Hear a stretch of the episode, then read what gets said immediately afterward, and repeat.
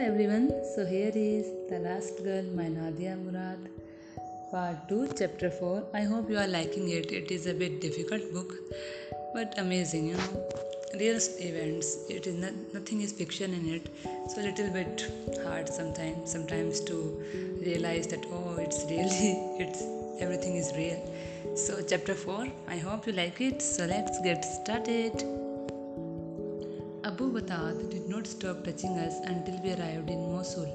The clock above the windshield read 2 am when we stopped in front of a large building, a home that I thought must have belonged to a very wealthy family.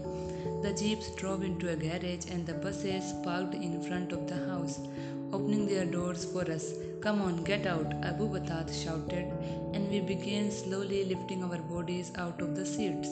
Few of us had slept and we were all sore and aching from sitting.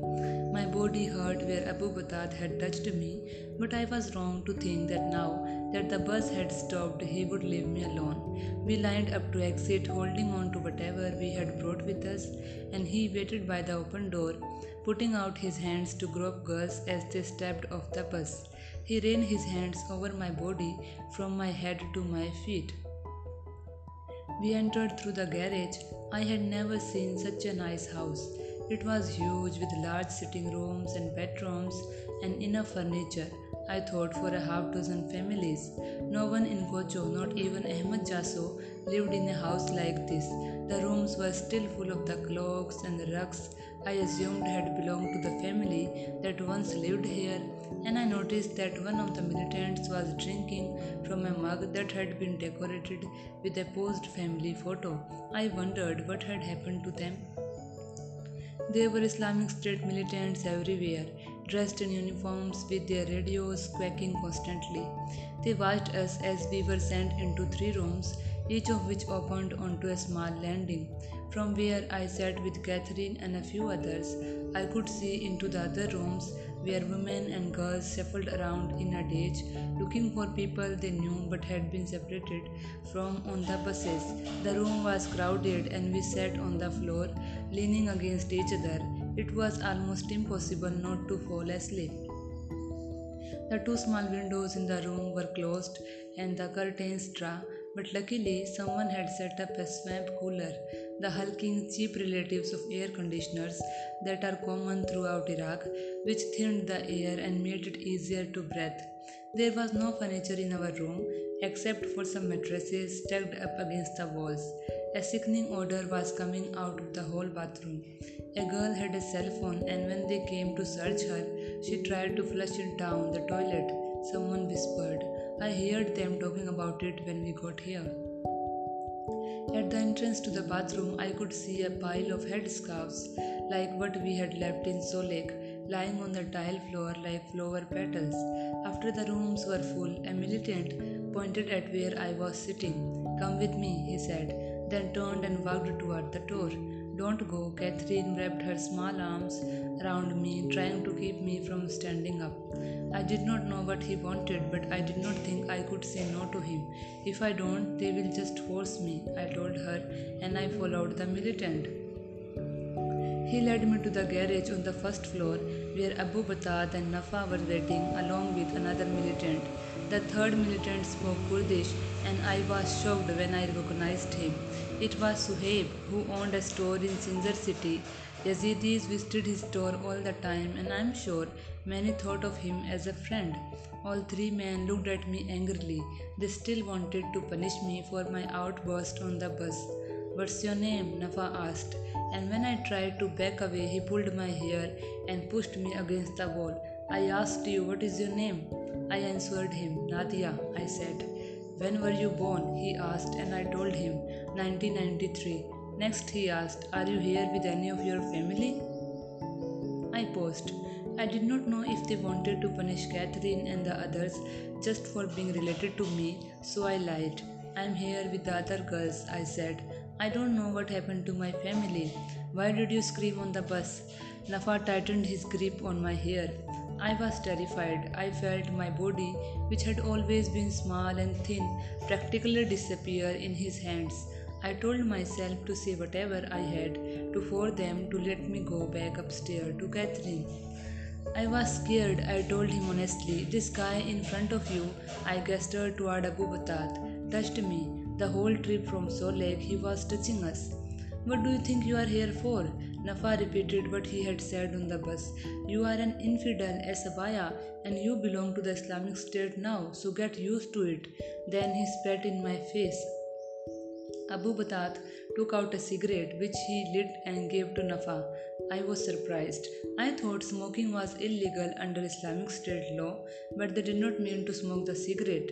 Please don't put it out on my face, I thought, still concerned back then with being pretty. Nafa pushed the lit cigarette into my shoulder, pressing it down through the fabric of the dresses and shirts I had layered on that morning until it hit my skin and went out. The smell of burnt fabric and skin was horrible, but I tried not to scream in pain. Screaming only got you into more trouble. When he lit another cigarette and put it out on my stomach, I could not help it. I cried out. She screams now. Will she scream tomorrow? Abu Batat said to the others. He wanted them to be even harsher with me. She needs to understand what she is and what she is here for. Leave me alone and I won't do it again, please, I said. Nafa slapped my face hard twice and then let go of me. Go back to the other sabaya, he said, and never make another sound again, okay? Back upstairs, the room was dark and crowded. I pulled my hair over my shoulder and put my hands on my stomach to hide the burns from my knees, and then I found Catherine sitting next to a woman who looked to be in her late 20s or early 30s. The woman was not from Kocho. She must have arrived at the center before us. She had two young children with her one a baby young enough to be breastfeeding, and she was pregnant. She held the infant to her chest, rocking slightly to keep him quiet, and asked me what had happened downstairs. I just shook my head. Are you in pain? The woman asked me. Although I did not know her, I leaned against her. I felt very weak. I nodded. Then I told her everything about leaving Kocho and being separated from my mother and my sisters, about seeing my brothers being driven away. I told her about the bus and Abu Batat. They beat me, I said, and I showed her the cigarette burns on my shoulder and on my stomach, raw and painful. Here, she said, reaching into her bag and handing me a tube. It is a diaper cream, but it might help with the burns. I thanked her and took the lotion to the bathroom, where I rubbed some of it onto my shoulder and stomach. It soothed the burns a little. Then I rubbed a bit more onto the parts of my body where Abu Batat had touched me. I noticed that I had my period and I asked a militant for some sanitary pads which he handed to me without looking at me. When I sat back down in the room, I asked the women, What has been happening here? What have they done to you? Do you really want to know? She asked, and I nodded. On the first day, on August 3rd, about 400 Yazidi women and children were taken here, she began. It is an Islamic State center where the militants live and work. That's why there are so many of them here. She paused and looked at me. But it is also where we are sold and given away. Why have not you been sold? I asked because I'm married. They will wait for 40 days before giving me to a militant to be his sabaya, she said. That's one of their rules. I don't know when they will come for you. If they don't choose you today, they will choose you tomorrow. Each time they come, they take some of the women, they rape them, and then they bring them back. Or sometimes I think they keep them. Sometimes they rape them here in a room in the house and just bring them back when they are done. I sat there silently, the pain from my burns built slowly, like a pot of water slowly coming to a boil, and I winced. Do you want a pill for the pain? she asked, but I shook my head. I don't like taking pills, I told her. Drink something then, she said, and I gratefully took the bottle from her, drinking a few sips of the lukewarm water. Her baby had quieted down and was close to sleeping. It won't take much time, she continued in a softer voice. They will come and they will take you too, and they will rape you. Some girls rub ashes or dirt on their faces or mess up their hair, but it does not matter because they just make them shower and look nice again. Some of the girls have committed suicide or tried to by cutting through the veins in their wrist right over there. She gestured to the bathroom. You can see the blood high on the walls where the cleaners don't notice it. She did not tell me not to worry or that everything was going to be fine. When she stopped talking, I leaned my head against her shoulder close to where her baby had just fallen asleep. That night, when I closed my eyes, it was only for a moment. I was exhausted but too terrified to sleep. It was summer, so the sun rose early, and when the light came in, hazy and dim through the heavy curtains, I saw that most of the girls had been awake all night like me. They were groggy, rubbing their eyes and yawning into the sleeve of their dresses. Militants came in with some rice and tomato soup for breakfast on plastic plates that they threw away afterward and I was so hungry I ate some as soon as they put it in front of me. Many of the girls had spent the night crying, and more started again in the morning. A girl from Kocho, who was about Dimal's age, but who, unlike Dimal, had not managed to fool the militants into thinking she was a married woman, sat close to me. Where are we?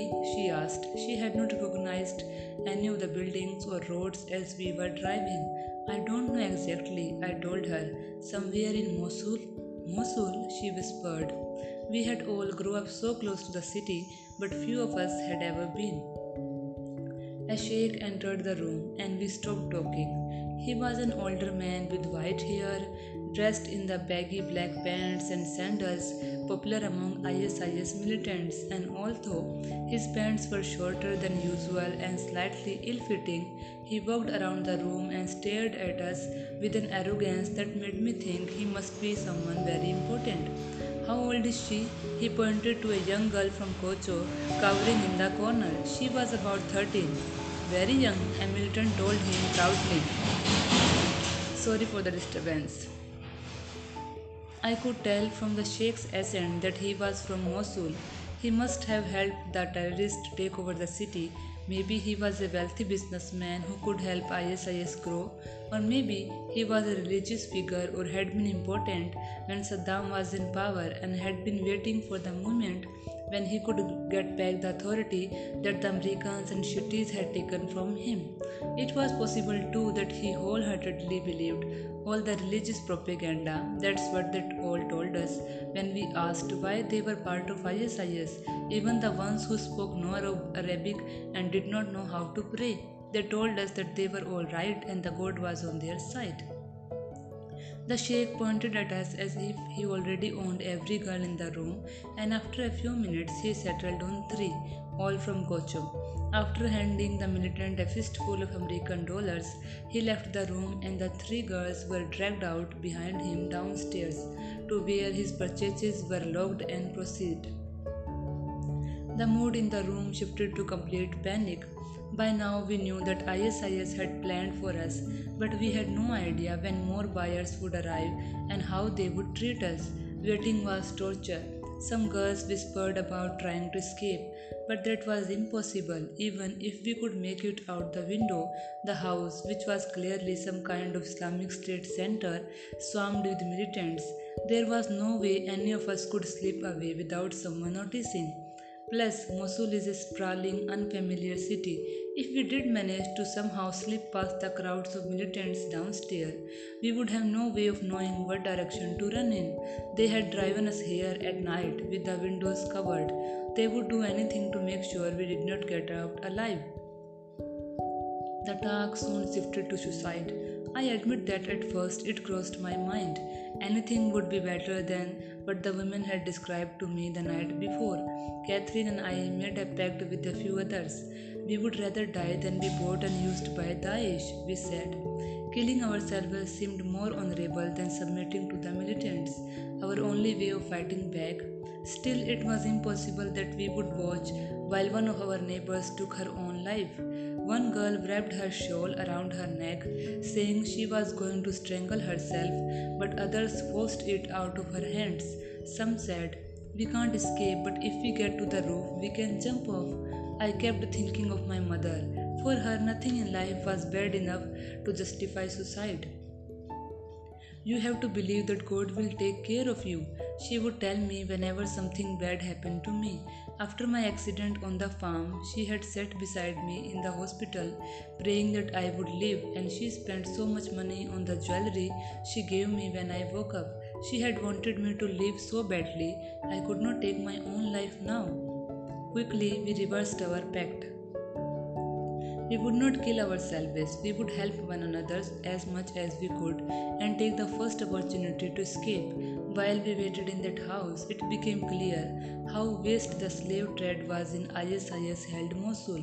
Thousands of Yazidi girls had been taken from their homes and were being bought and traded or given as gifts to high ranking militants and sheikhs and transported to cities all over Iraq and Syria. It did not make a difference if one girl killed herself or even a hundred. ISIS would not be bothered by our deaths and they would not change what they were doing. Besides, by now, having lost a few slaves, the militants guarded us to make sure that even if we cut our wrist or strangled ourselves with our scarves, we would not die from the wounds. A militant came through the room demanding whatever documents we had held on to. Any papers that say you are a Yazidi, give them to us, he said, shoving them into a bag.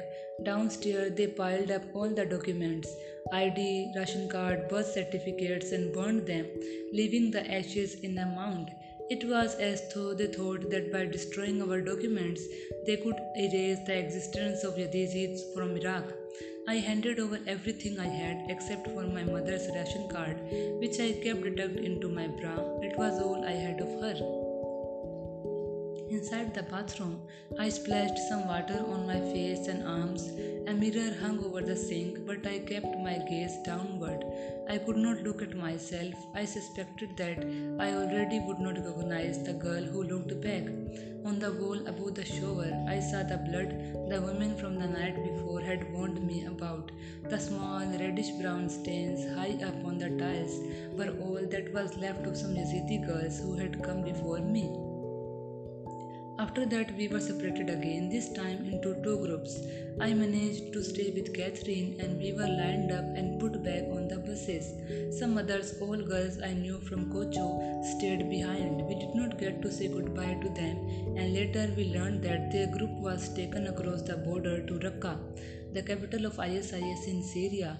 I was so relieved to be in Iraq. No matter what happened, I thought I could survive as long as I stayed in my own country.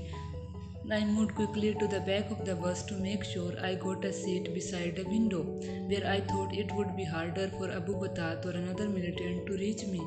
It was strange to be outside in the heavy summer light after spending the past few days inside with the curtains drawn or being moved from city to city in the dark.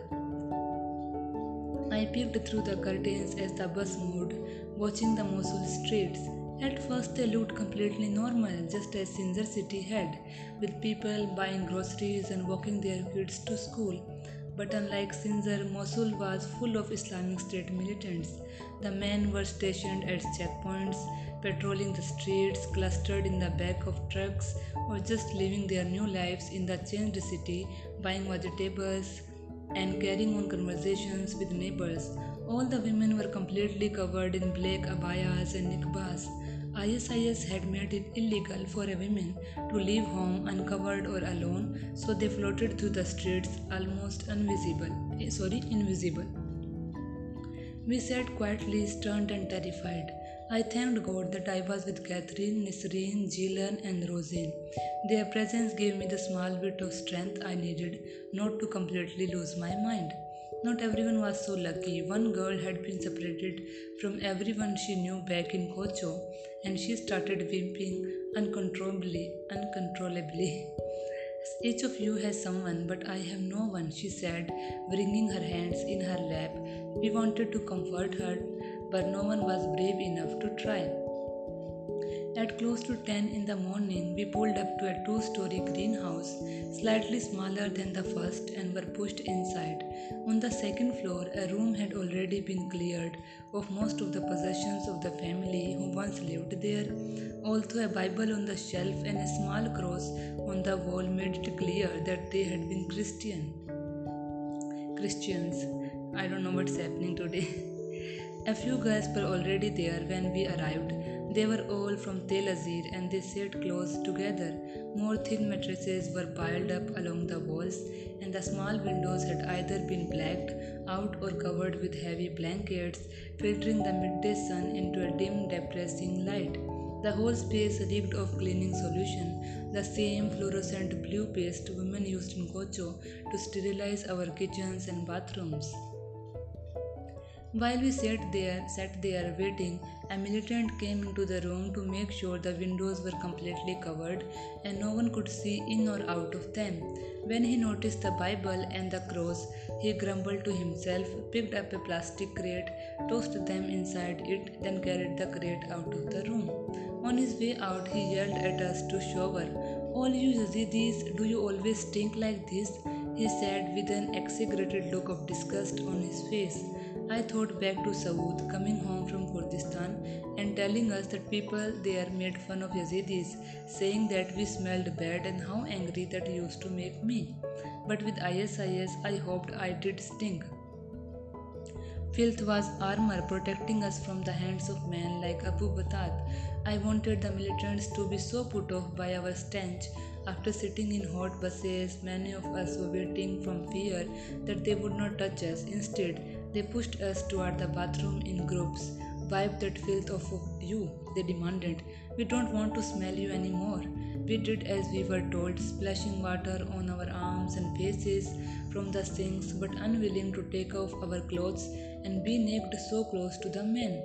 After the militant left, some of the girls whispered to one another and pointed at a desk. A black laptop computer sat closed on top of it. I wonder if it works, one of the girls said. Maybe it has the internet, then we can connect to Facebook and message some people to tell them we are in Mosul. I had no idea how to work a laptop or any computer. This was the first one I had ever seen, so I watched while a couple of the others approached the table slowly. The idea of connecting to Facebook had given us some hope, and it spread through the room. Some of the girls stopped crying, others stood up on their own for the first time since leaving Solagh. My heart raced a little. I wanted so badly for the machine to work. A girl opened the laptop and the screen lit up. We gasped, excited, and watched the door for militants. She started tapping on some keys, then harder, frustrated. Soon she closed the lid and turned back to us, hanging her head. It does not work, she said, sounding like she might cry. I'm sorry. Her friends surrounded her, comforting her. We were all so disappointed. It's okay, you tried. They whispered to her. Besides, if it worked, Daesh would not have left it here. I looked over to the wall where the girls from Tel Azir sat. They had not moved or said anything to us since we arrived. They held one another so close it was hard to tell where one of them stopped and another started. Their faces, when they looked back at me, were like masks made of pure sorrow, and I thought I must look the same. Thank you for joining me and sorry for the mistakes. It happens sometime. Large chapter this one. I hope you like it.